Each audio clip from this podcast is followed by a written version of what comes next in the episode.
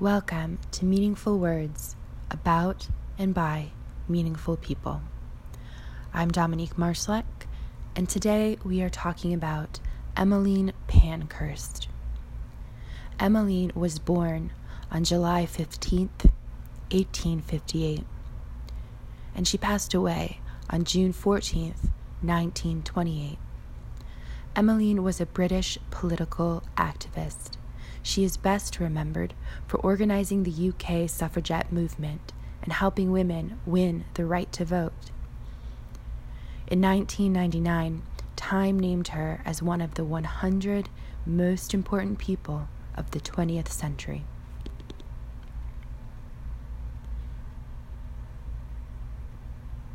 Freedom or Death speech by Emmeline Pankhurst a speech delivered at Parsons Theater in Hartford, Connecticut on November 13, 1913, in which Pankhurst explains why the British suffrage movement has grown militant, comparing the cause of voting rights for British and American women to the fight for American independence.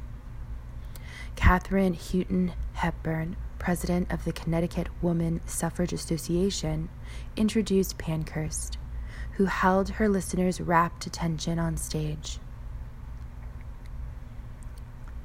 Quote Mrs. Hepburn, ladies and gentlemen, many people come to Hartford to address meetings as advocates of some reform. Tonight, it is not to advocate a reform that I address a meeting in Hartford. I do not come here as an advocate because whatever position the suffrage movement may occupy in the United States of America. In England, it has passed beyond the realm of advocacy and it has entered into the sphere of practical politics. It has become the subject of revolution and civil war. And so tonight, I am not here to advocate woman suffrage. American suffragists can do that very well for themselves. Rather, I am here as a soldier who has temporarily left the field of battle in order to explain. It seems strange it should have to be explained what civil war is like when civil war is waged by women. I am not only here as a soldier temporarily absent from the field at battle. I am here, and that I think is the strangest part of my coming. I am here as a person who, according to the law, courts of my country, it has been decided, is of no value to the community at all. And I am judged because of my life to be a dangerous person under sentence of penal servitude to a convict prison. So you see, there is some special interest in hearing so unusual a person address you.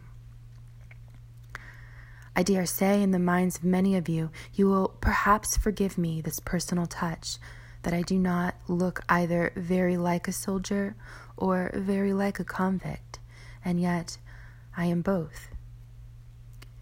Now, first of all, I want to make you understand the inevitableness of revolution and civil war, even on the part of women, when you reach a certain stage in the development of a community's life. It is not at all difficult if revolutionaries come to you from Russia, if they come to you from China, or if, if from any other part of the world, if they are men, to make you understand revolution in five minutes every man and every woman to understand revolutionary methods when they are adopted by men.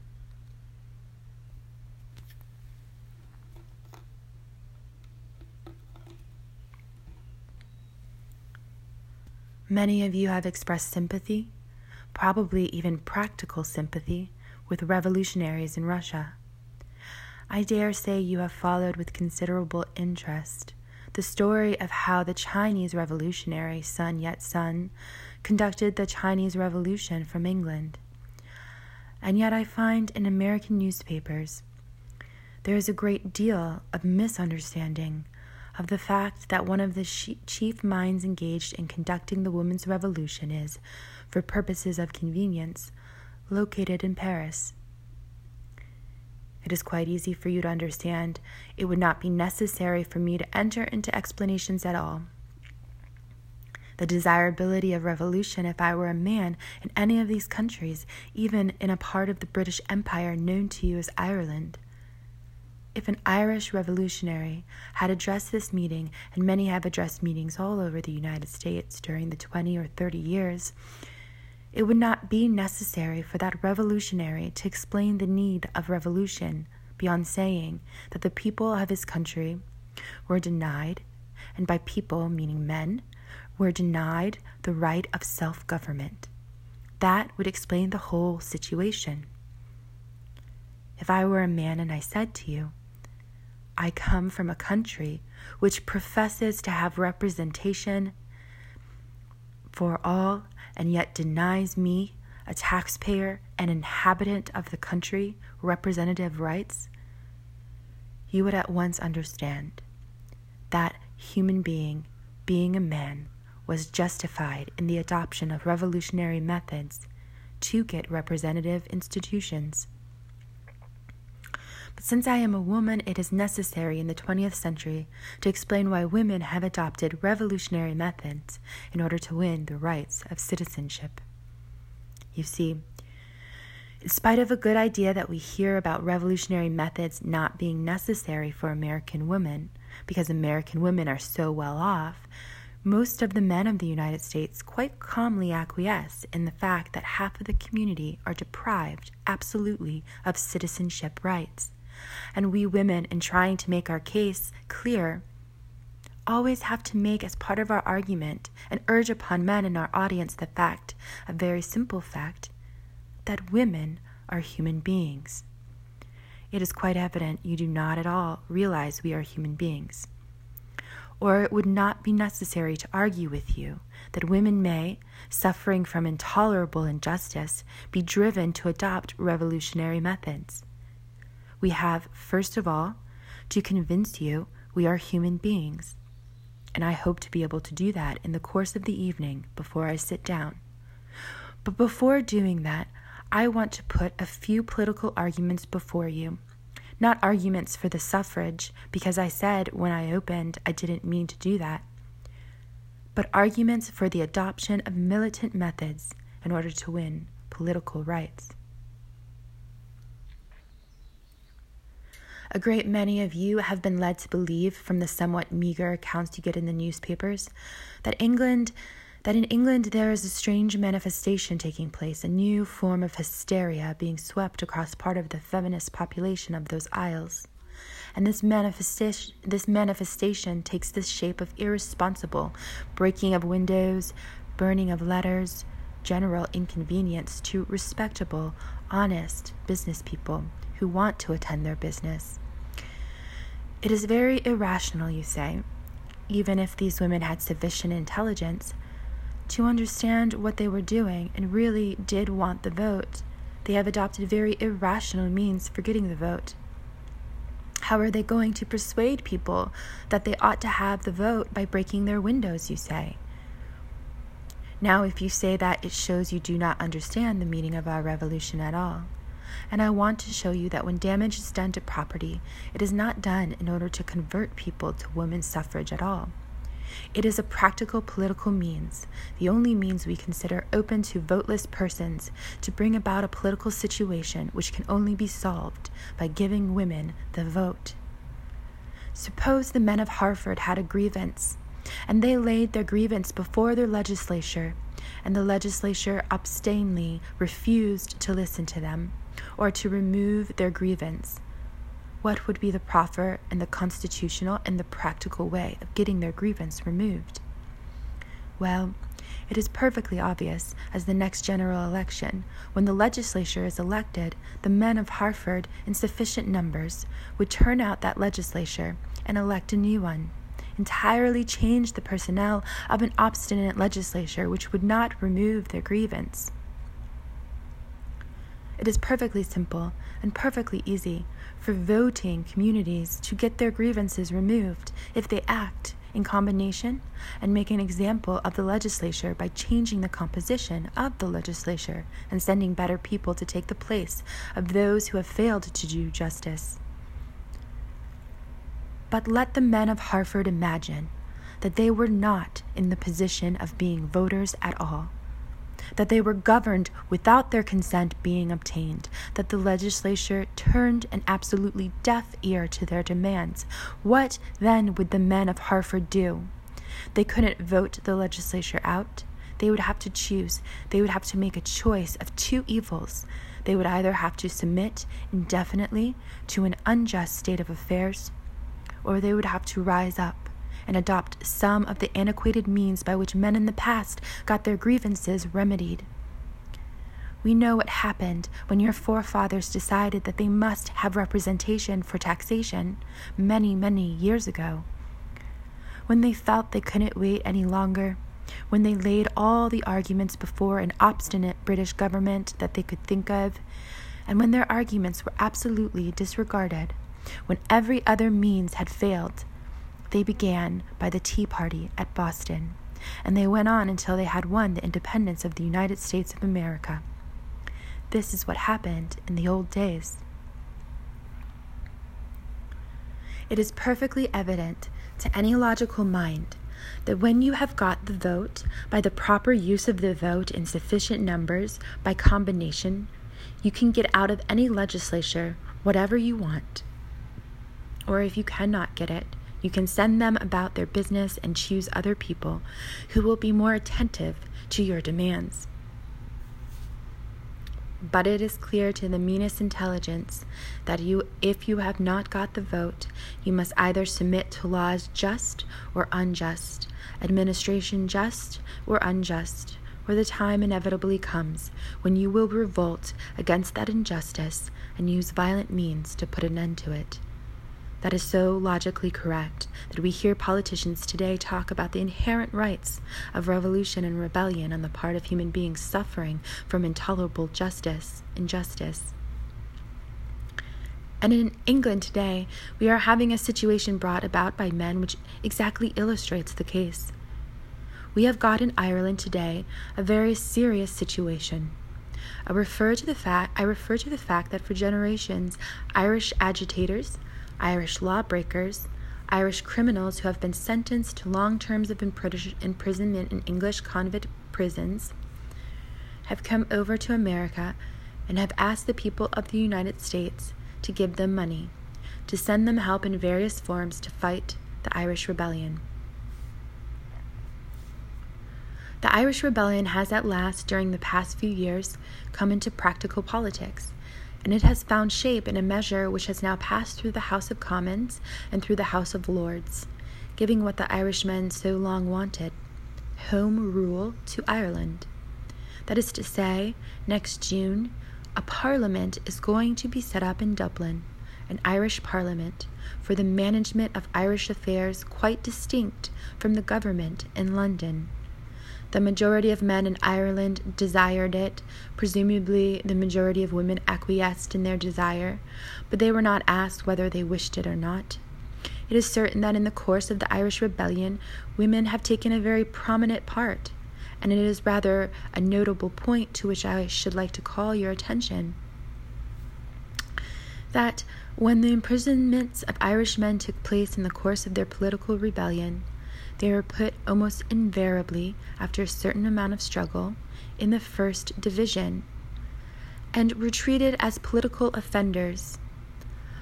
But when women, helping the men, got into the coils of the law, all these women in Ireland who were helping the men to get home rule were invariably treated as ordinary criminals and got ordinary criminals' treatment.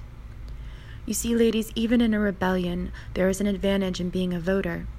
And if you are not a voter, you are liable to get very much worse treatment than the voters, even the law breaking voters get.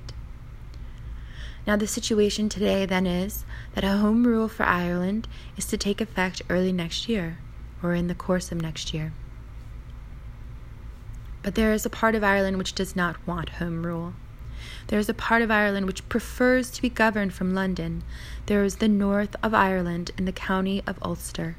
For racial reasons, for religious reasons, for economic reasons, the majority of the people there do not want home rule at all.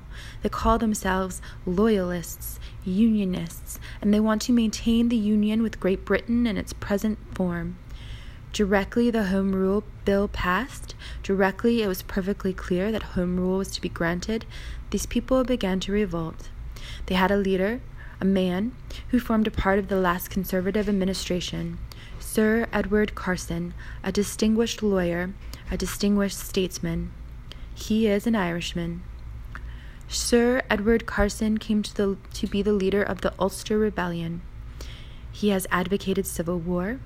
He has not only advocated civil war, he has urged the men of Ulster to drill and prepare to fight if civil war comes to pass. The first stage in this rebellion was the signing of a great declaration on behalf of the Union. It is rather notable that not only men signed that declaration, but women signed it also. The women of Ulster were invited to sign the declaration along with the men. And to those people who say that the province of women is quite apart from politics, and that women by nature take no interest in politics, I would like to say that more women signed that declaration than did men, considerably more.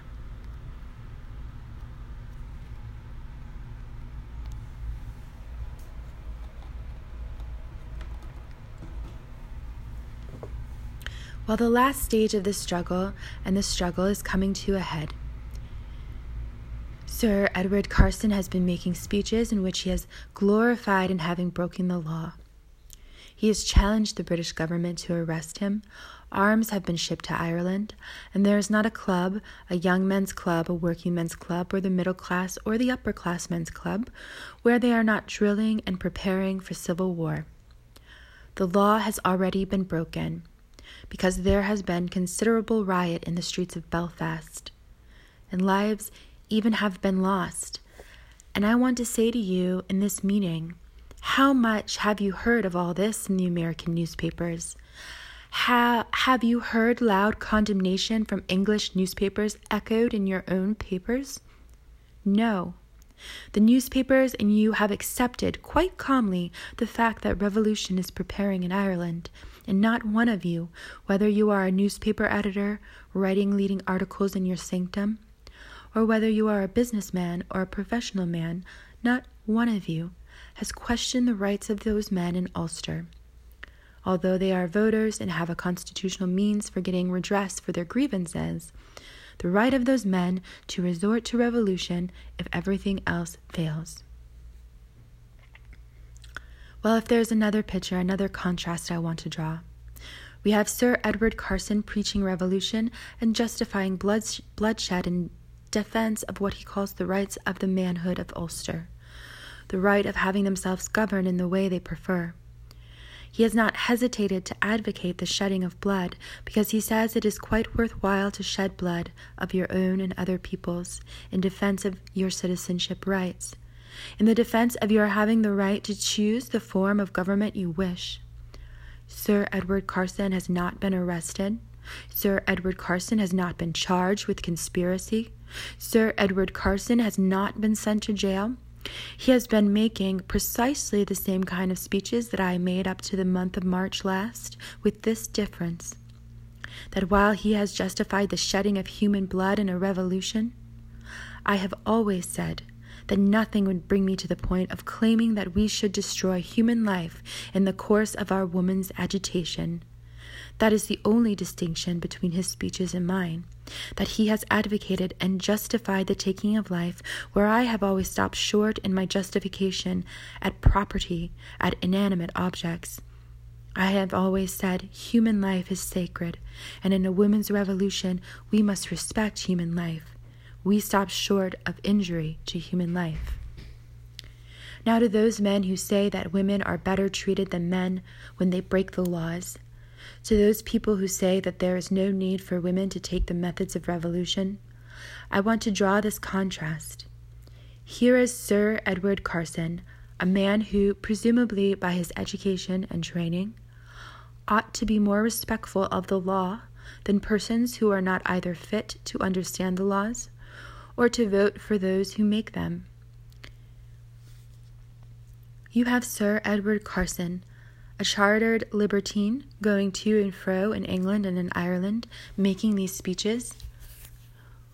Whereas you have me, a woman, arrested and charged and sentenced to a long term of penal servitude for doing precisely what he has done, although he has not had the justification that I have, because again, I want to call to your attention to the point that Sir Edward Carson and his friends have the vote, and therefore have the legitimate and proper ways of getting redress for their grievances. Whereas neither I nor any of the women have constitutional means whatever, and no legitimate recognized methods of getting redress or our grievances except the methods of revolution and violence.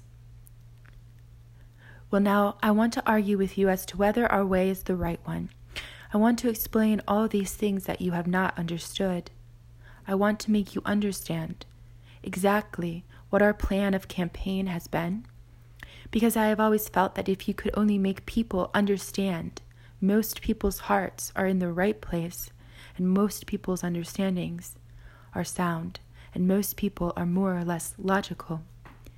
If you could only make them understand. Now I want to come back to the point where I said if the men of Hartford had a grievance and had no vote to get their redress, if they felt that grievance sufficiently, they would be forced to adopt other methods.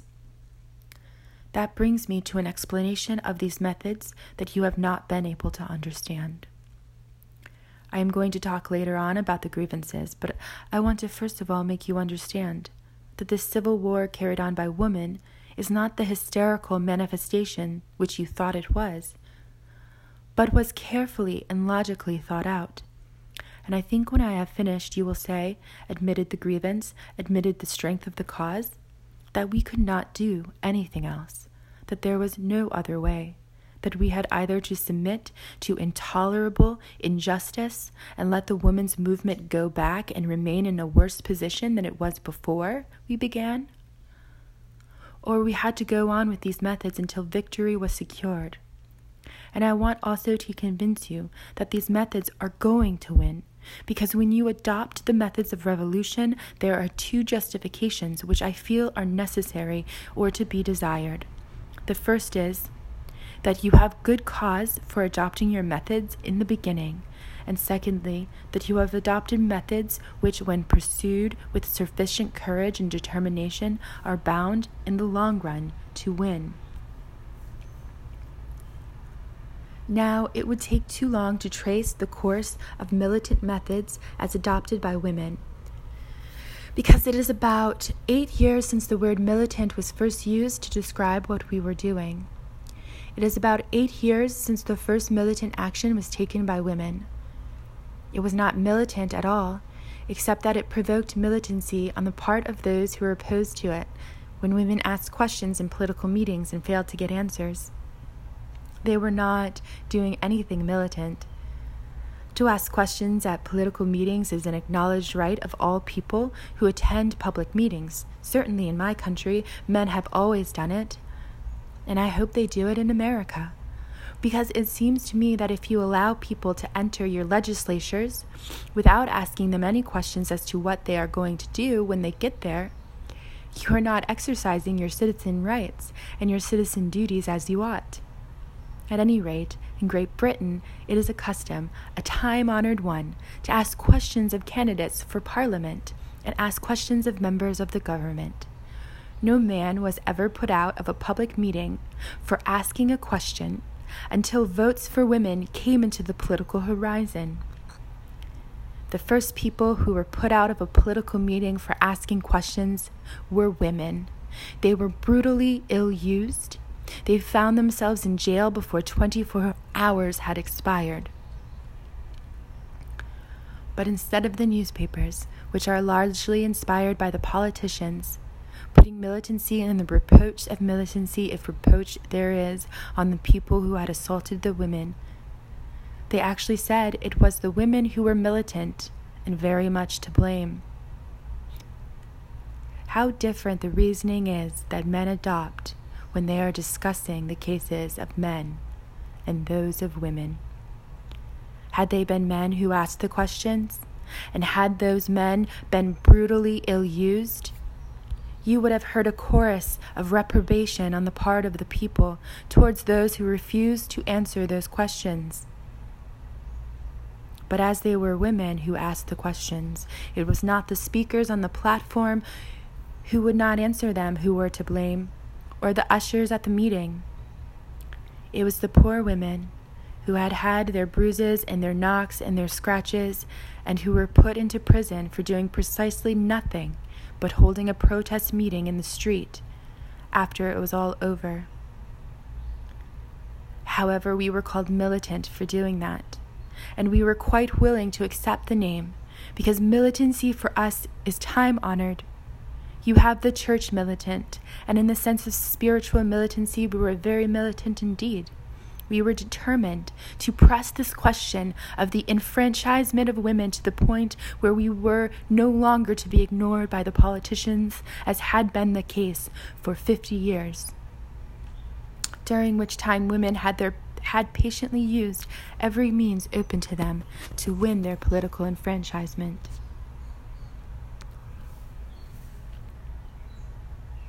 We found that all the fine phrases about freedom and liberty were entirely for male consumption, and that they did not in any way apply to women.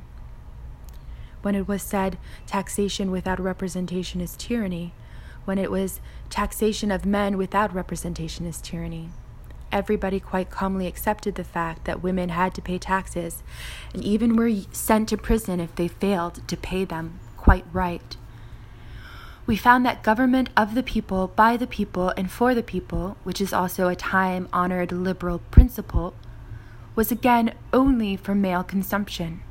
Half of the people were entirely ignored. It was the duty of women to pay their taxes and obey the laws and look as pleasant as they could under the circumstances. In fact, every principle of liberty enunciated in any civilized country on earth with very few exceptions, were intended entirely for men. And when women tried to force the putting into practice of these principles for women, then they discovered they had come into a very unpleasant situation indeed. Now I am going to pass rapidly over all the incidents that happened after the first two women went to prison for having questions of cabinet ministers and come right up to the time when our militancy became real militancy, when we organized ourselves to an army base, when we determined, if necessary, to fight for our rights just as our forefathers had fought for theirs. Then people began to say that while they believed they had no criticism of militancy as militancy, while they thought it was quite justifiable for people to revolt against intolerable injustice, it was absurd and ridiculous for women to attempt it, because women could not succeed. After all, the most practical criticism of our militancy coming from men has been the argument that it could not succeed. They would say, we would be with you if you could succeed, but it is absurd for women who are the weaker sex, for women who have not got the control of any large interests, for women who have got very little money, who have peculiar duties as women, which handicaps them extremely, for example, the duty of caring for children. It is absurd for women to think they can ever win their rights by fighting. You had far better give it up and submit because there is, you have always been subject, and you will always be. Well, now, that really became the testing time. Then we women determined to show the world that women, handicapped as women are, can still fight and can still win. And now I want to show you how this plan of ours was carefully thought out, even our attacks on private property, which has been so much misunderstood. I have managed in London to make audiences of businessmen who came into the meetings very, very angry with us indeed, some of whom had their telephonic communication cut off for several hours and had not been able to even get telegrams from their stockbrokers in cities far distant, who naturally came to our meetings in a very angry frame of mind, understand the situation. And if it has been possible to make them understand, if some of them even fairly got even fairly enthusiastic about our methods. It ought to be possible, Mrs. Hepburn, for me to explain the situation to an audience in Hartford who, after all, are far enough off to be able to see unlike men in our own country who are not able to see wood for trees. I would like to suggest that if later on, while I am explaining these matters to you, there comes into the mind of any man or woman in the audience some better plan for getting what we want out of an obstinate government, I would be thankful and grateful if that person, man or woman, would tell me of some better plan than ours for dealing with the situation.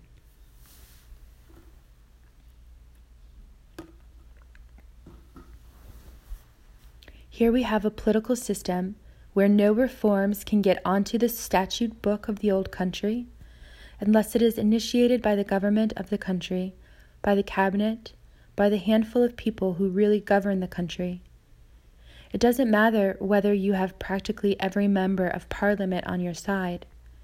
You cannot get what you want unless the cabinet initiate legislation, a situation by which the private member has become almost of no account at all, the ordinary private member of parliament. He may introduce bills, but he knows himself that he is only registering a pious opinion of a certain number of electors in his constituency.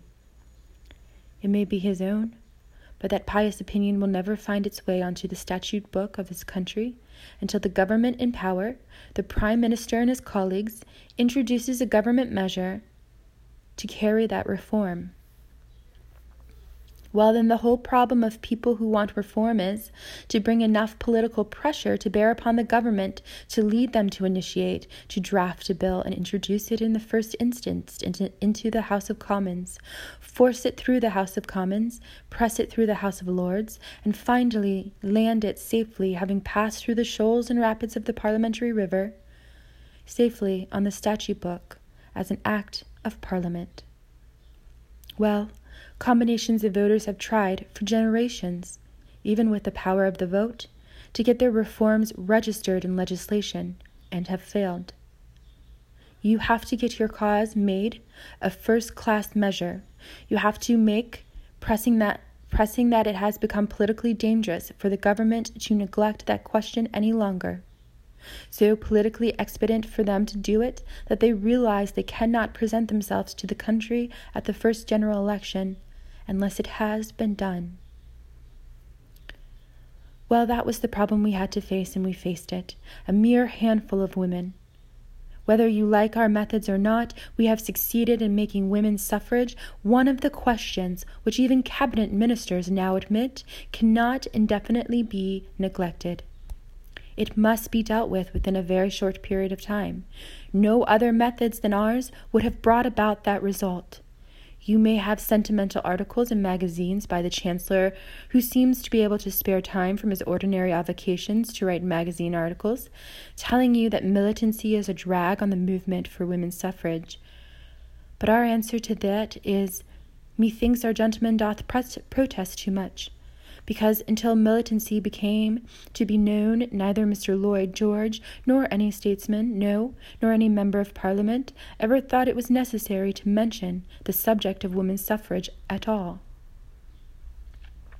Now they mention it constantly, to tell us what damage we have done to our cause. They are all urging us to consider the serious position into which we have brought the cause of women's suffrage. Well, now, let me come to the situation as we find it. We felt we had to rouse the public to such a point that they would say to the government, You must give women the vote.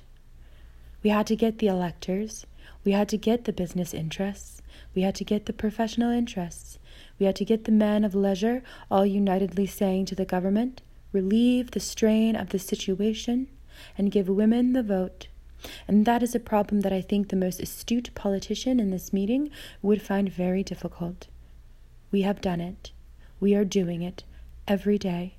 And I think when you take that fact into consideration, you will realize why we have been attacking private property, why we have been attacking the property of men, so absorbed in their business that they generally forget to vote in ordinary elections why we have attacked the pleasures of men whose whole life is spent in a round of pleasure, and who think politics so dull and so beneath their distinguished ossification that they hardly know which party is in power.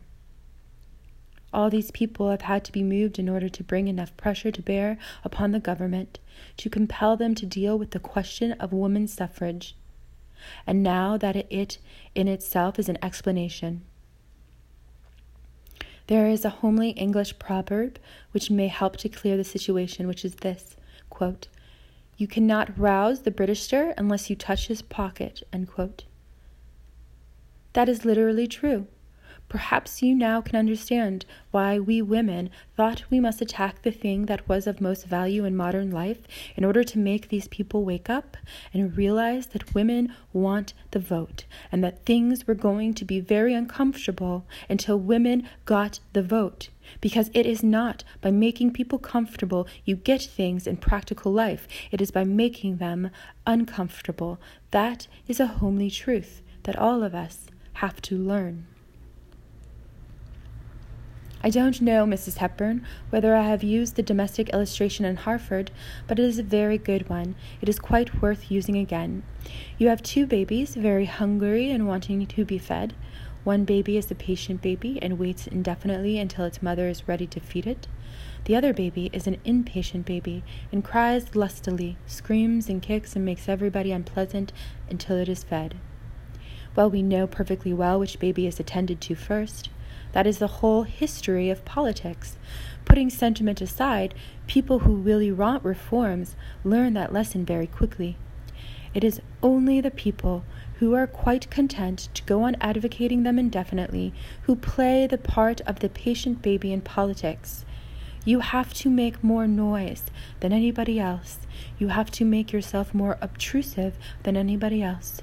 You have to fill all the papers more than anybody else. In fact, you have to be there all the time and see that they do not snow you under if you are really going to get your reform realized.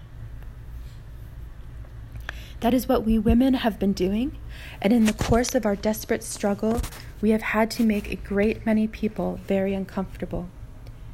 Now, one woman was arrested on an occasion when a great many windows were broken in London as a protest against a piece of trickery on the part of the government, which will be incredible in 50 years when the history of the movement is read. Women broke some windows as a protest. They broke a good many shopkeepers' windows. They broke the windows of shopkeepers where they spent most of their money when they brought their hats and their clothing. They also broke the windows of many of the clubs, the smart clubs in Piccadilly. One of the many clubs was the Guard Club. While the ordinary army man is not much in politics, but he very often, because of his aristocratic and social connections, has considerable influence if he would use it. One woman broke the windows of the Guard Club, and when she broke those windows, she stood there quietly until the guard hall porter came out and seized her and held her until the policeman came to take her to prison. A number of the guards came out to see the kind of woman it was who had broken their windows, and they saw there a quiet woman.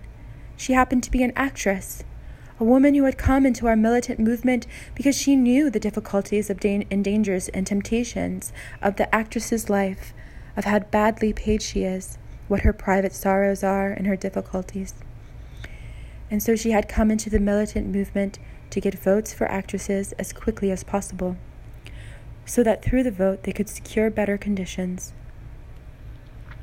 Some of the guards, I think men who had never known what it was to earn a living, who knew nothing of the difficulties of a man's life, let alone the difficulties of a woman's life, came out and they said, Why did you break our windows? We have done nothing. She said, it is because you have done nothing I have broken your windows. And perhaps out of that woman's breaking of windows has come this new movement of men of my country, where we find distinguished men who fought through the Boer War, are drilling now like Sir Edward Carson in Belfast, drilling men in order to form a bodyguard to protect the militant woman. Probably that broken window of the Guard Club did a good deal to rouse men to the defense of women and to the injustice of their situation. Well, then, the shopkeepers who could not understand why we should break the shopkeepers' windows. Why should we alienate the sympathy, the sympathy of the shopkeepers? Well, there is the other side of the question, gentlemen. Why should the shopkeepers alienate the sympathy of their customers by refusing to help them get political power? Some power to make the condition of the woman who helps to earn the shopkeeper's money by serving in his shop easier than it is at the present time. Those women broke shopkeepers' windows, and what was the situation? Just at the beginning of the winter season, when all the new winter hats and coats were being shown. The shopkeepers had to barricade all their windows with wood, and nobody could see the new winter fashions. Well, there again is an impossible situation. The shopkeeper cannot afford to quarrel with his customers. And we have today far more practical sympathy amongst the shopkeepers of London than we ever had when we were quiet, gentle, ladylike suffragettes, asking nicely for a vote.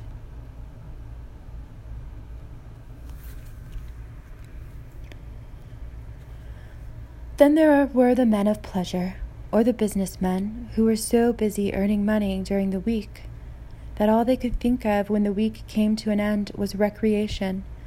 And even the great recreation in England today is playing golf. Everywhere on Saturday, you see men streaming away into the country for the weekend to play golf. They so monopolize the golf links that they have made a rule that although the ladies may play golf of all the week, the golf weeks are entirely reserved for men on Saturday and Sunday. And you have this spectacle of the exodus of men from London into the country to fill up the weekend with playing golf.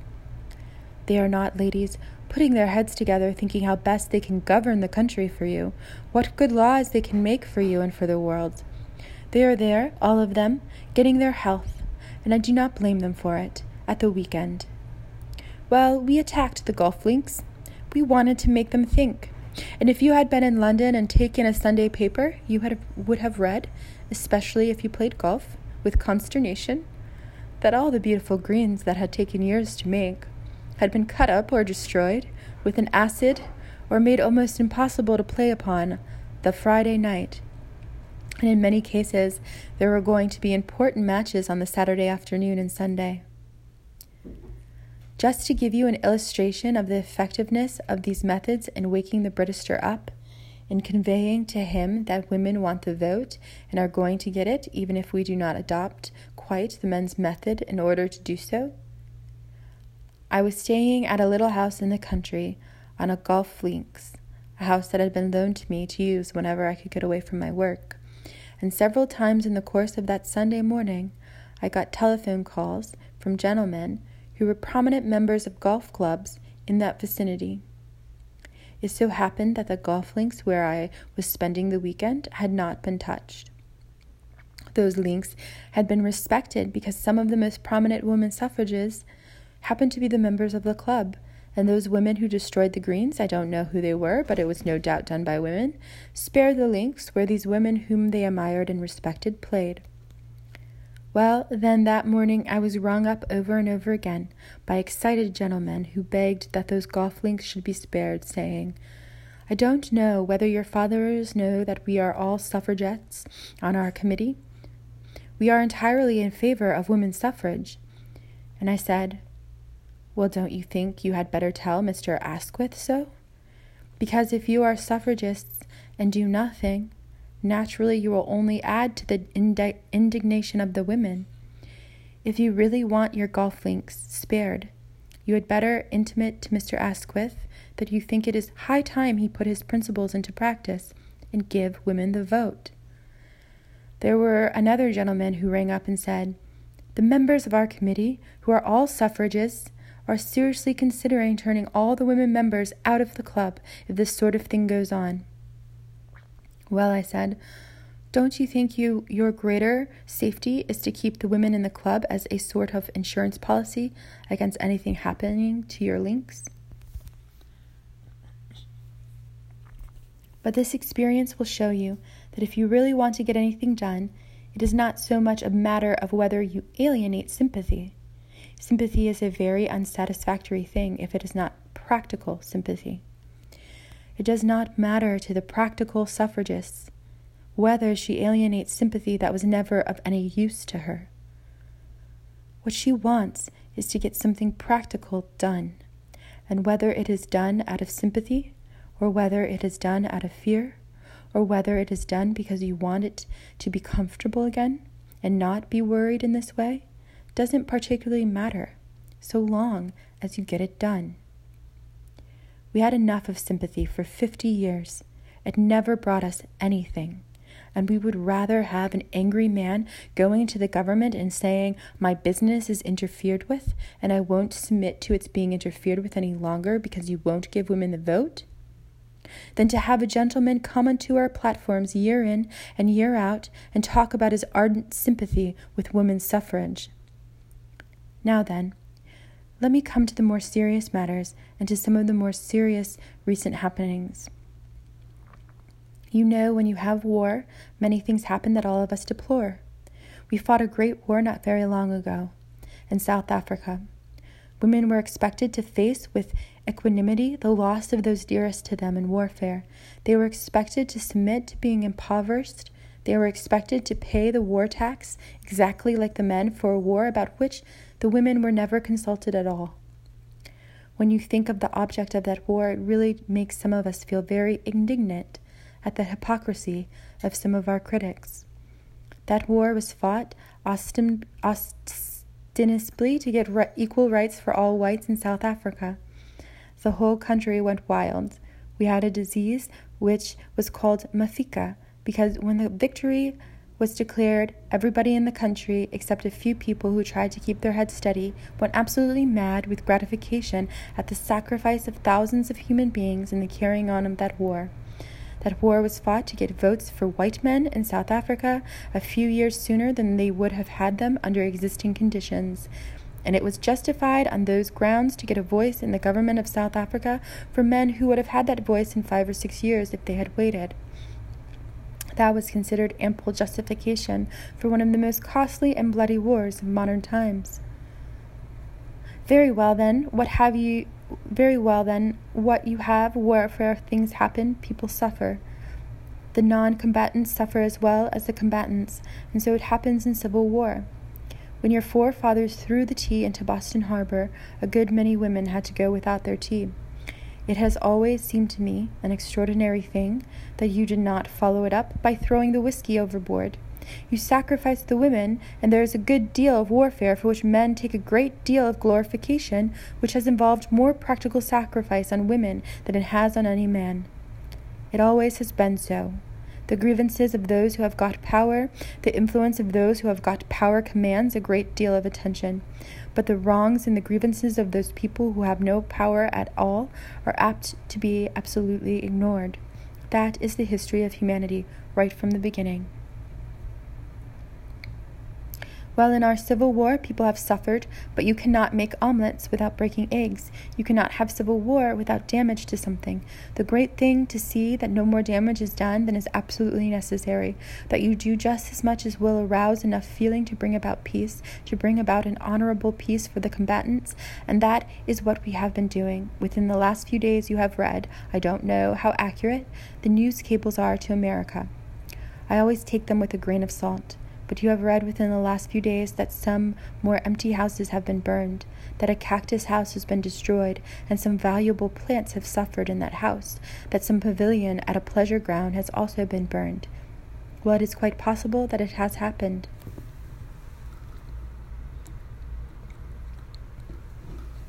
I knew before I came here that for one whole day telegraphic and telephonic communication between Glasgow and London has been entirely suspended. We do more in England in our civil war without the sacrifice of a single life than they did in the War of the Balkan States when they had the siege of Adrianople, because during the whole of that siege, in the course of which thousands of people were killed and houses were shelled and destroyed, telegraphic communication was continuous the whole time. If there had been a stockbroker in Adrianople who wanted to communicate with a customer in London, he could have done it. There might have been little delay. But he was able to do it without the loss of a single life in our war. In this effort to rouse businessmen to compel the government to give us the vote because they are the people who can do it in the last resort, we entirely prevented stockbrokers in London from telegraphing to stockbrokers in Glasgow and vice versa for the whole day. I am not going to tell you how it was done. I am not going to tell you how the women got to the mains and cut the wires, but it was done. It was done and it was proved to the authorities that weak women, suffrage women as we are supposed to be, had enough ingenuity to create a situation of that kind. Now I ask you, if women can do that, is there any limit to what we can do except the limit we put upon ourselves? If you are dealing with an industrial revolution, if you get the women and men of one class rising up against the men and women of another class, you can locate the difficulty. If there is a great industrial strike, you know exactly where the violence is, and every man knows exactly how the warfare is going to be waged. But in our war against the government, you cannot locate it. You can take Mrs. Hepburn and myself on this platform, and now, without being told, how could you tell that Mrs. Hepburn is a non militant and that I am a militant? Absolutely impossible.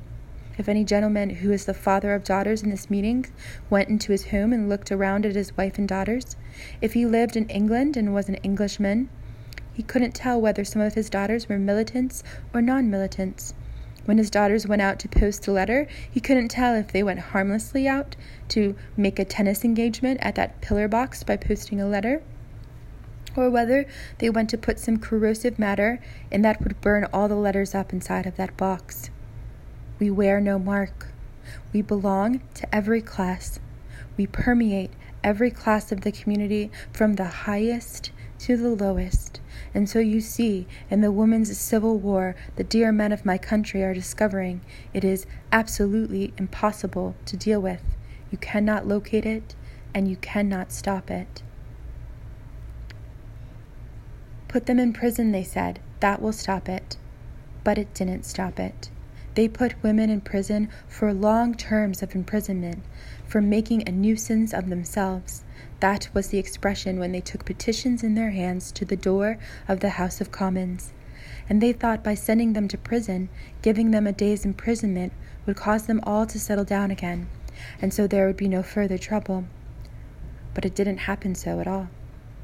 Instead of the woman giving up, more women did it, and more and more and more women did it, until there were 300 women at a time who had not broken a single law, only making a nuisance of themselves, as the politicians say. Well, then they thought they must go a little farther, and so then they began imposing punishments of a very serious kind.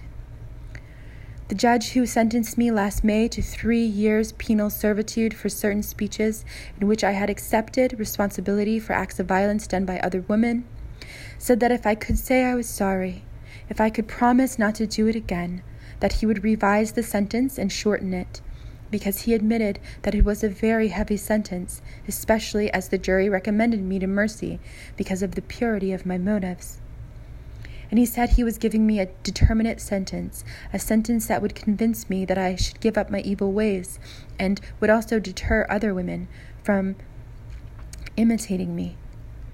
But it hadn't that effect at all. So far from having it that effect, more and more women have been doing these things, and I had it incited them to do, and were more determined in doing them, so that the long determinate sentence had no effect in crushing the agitation. Well, then they felt they must do something else, and they began to legislate. I want to tell men in this meeting that the British government, which is not remarkable for having very mild laws to administer, has passed more stringent laws to deal with this agitation than it ever found necessary during all the history of political agitation in my country. They were able to deal with the revolutionaries of the Chartist time. They were able to deal with the trade union agitation.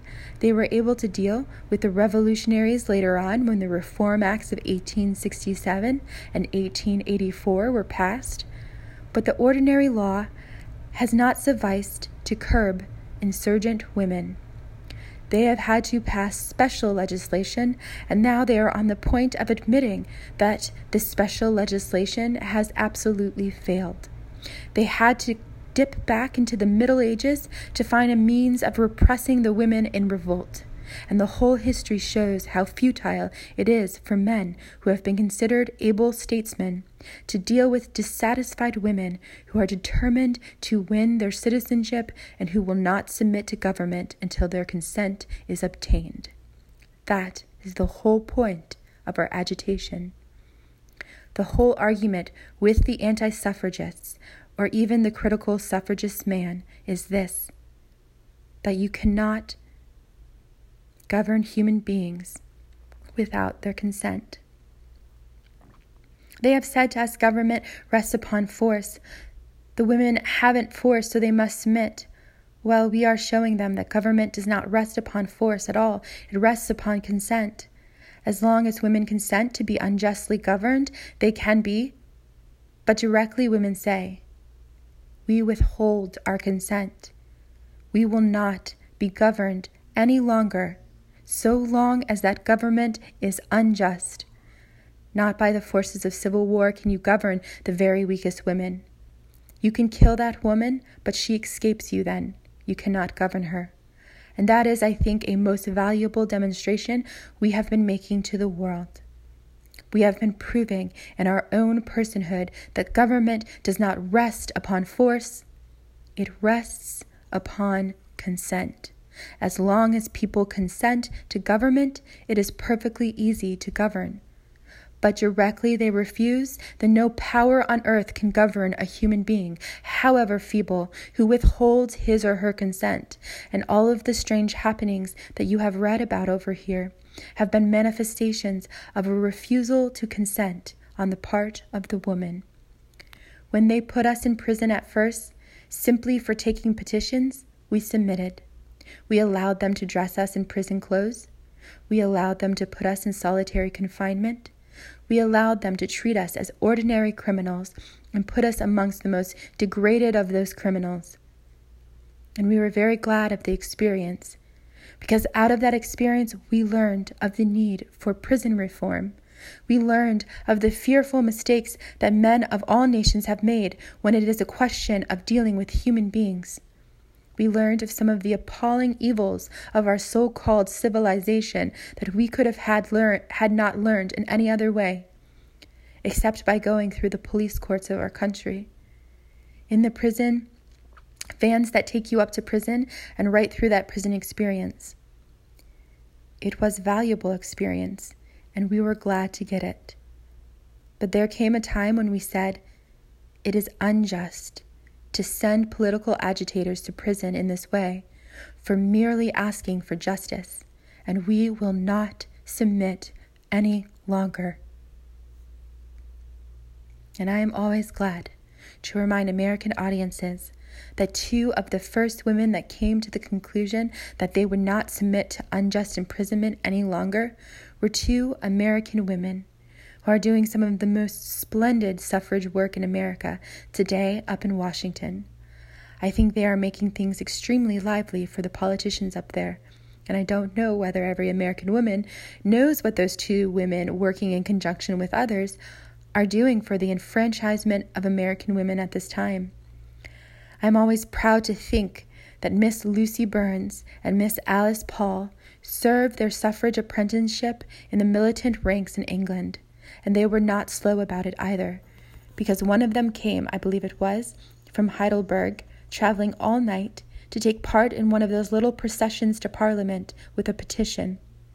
She was arrested and thrown into prison with about 20 others, and that group of 20 women were the first women who decided that they would not submit themselves to the degradation of wearing prison clothes. And they refused, and they were almost the first to adopt the hunger strike as a protest against the criminal treatment.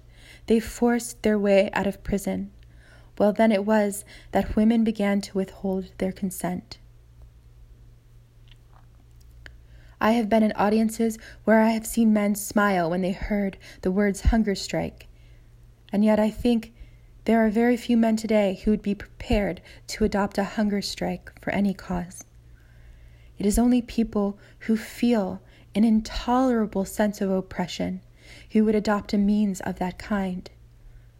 I know of no people who did it before us,